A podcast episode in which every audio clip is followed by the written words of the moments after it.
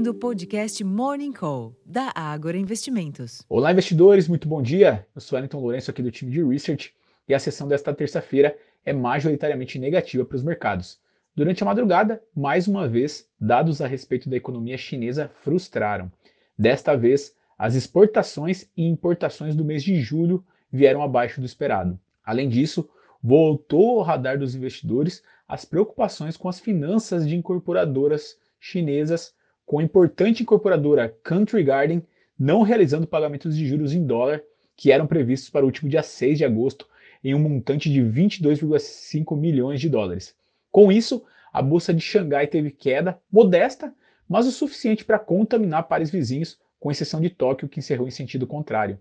Já no Ocidente, os índices acionários europeus são pressionados novamente por uma leitura negativa de dados de inflação, uma vez que a inflação ao consumidor, chamado CPI, de julho, avançou para 6,2% na leitura anual na Alemanha, em linha com as estimativas, mas muito distante da meta de inflação.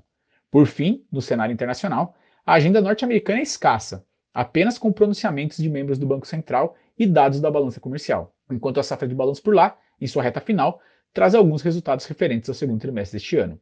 Em outros mercados, o minério de ferro teve queda de 0,28% em Dalian, na China, voltando a negociar abaixo de 100 dólares por tonelada, em reflexo ao cenário pouco animador da segunda maior economia do globo. Para o petróleo, em meio ao baixo apetite a ativos de risco, os contratos futuros operam com queda superior a 2%, enquanto o dólar mostra algum ímpeto e se fortalece frente a divisas fortes.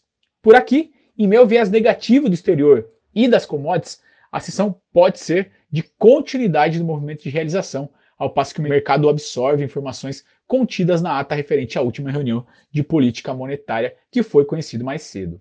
Na agenda, como já foi dito, a ata do cupom abriu aqui a agenda do dia logo pela manhã, enquanto às 9 horas é esperada a pesquisa industrial mensal regional de junho, enquanto o Tesouro fará leilão de NTNB e LFT às 11 horas. Por fim, o Banco Central inicia a rolagem de swap cambial com vencimento em outubro em um montante equivalente a 800 milhões de dólares às 11h30 da manhã. Além disso, o diretor de política econômica do Banco Central, o Diogo Guilhem, participa de palestra no fim da tarde em São Paulo e a safra de balanços traz uma extensa lista de resultados das companhias locais. Nos Estados Unidos, Patrick Harker, dirigente do Fed da Filadélfia, e Thomas Barkin, de Richmond, irão discursar durante a manhã e no âmbito corporativo, como já comentei, a safra de balanços norte-americana caminha ali para a reta final. Na Europa, o CPI de julho desacelerou para 6,2 ante 6,4 em junho na leitura anual. Isso veio em linha com o esperado, porém ali muito acima da meta do Banco Central Europeu, que é de 2%. E para finalizar essa agenda, né, comentar os detalhes aqui da China, como comentei, né, foi os dados que frustraram e as exportações elas mostraram queda de 14,5% em julho, na comparação ali com julho de 2022, após um recuo de 12,8% no mês de junho. Já as importações caíram 12,4% em julho, ante um recuo de 6,8% na leitura de junho. Ambos, exportação e importação, vieram piores ali do que esperado e com isso pressionando ali o, o mercado asiático. Bom, pessoal, este é o resumo aqui para esta sessão de terça-feira. Eu vou ficando por aqui, desejo a todos um excelente dia e bons negócios.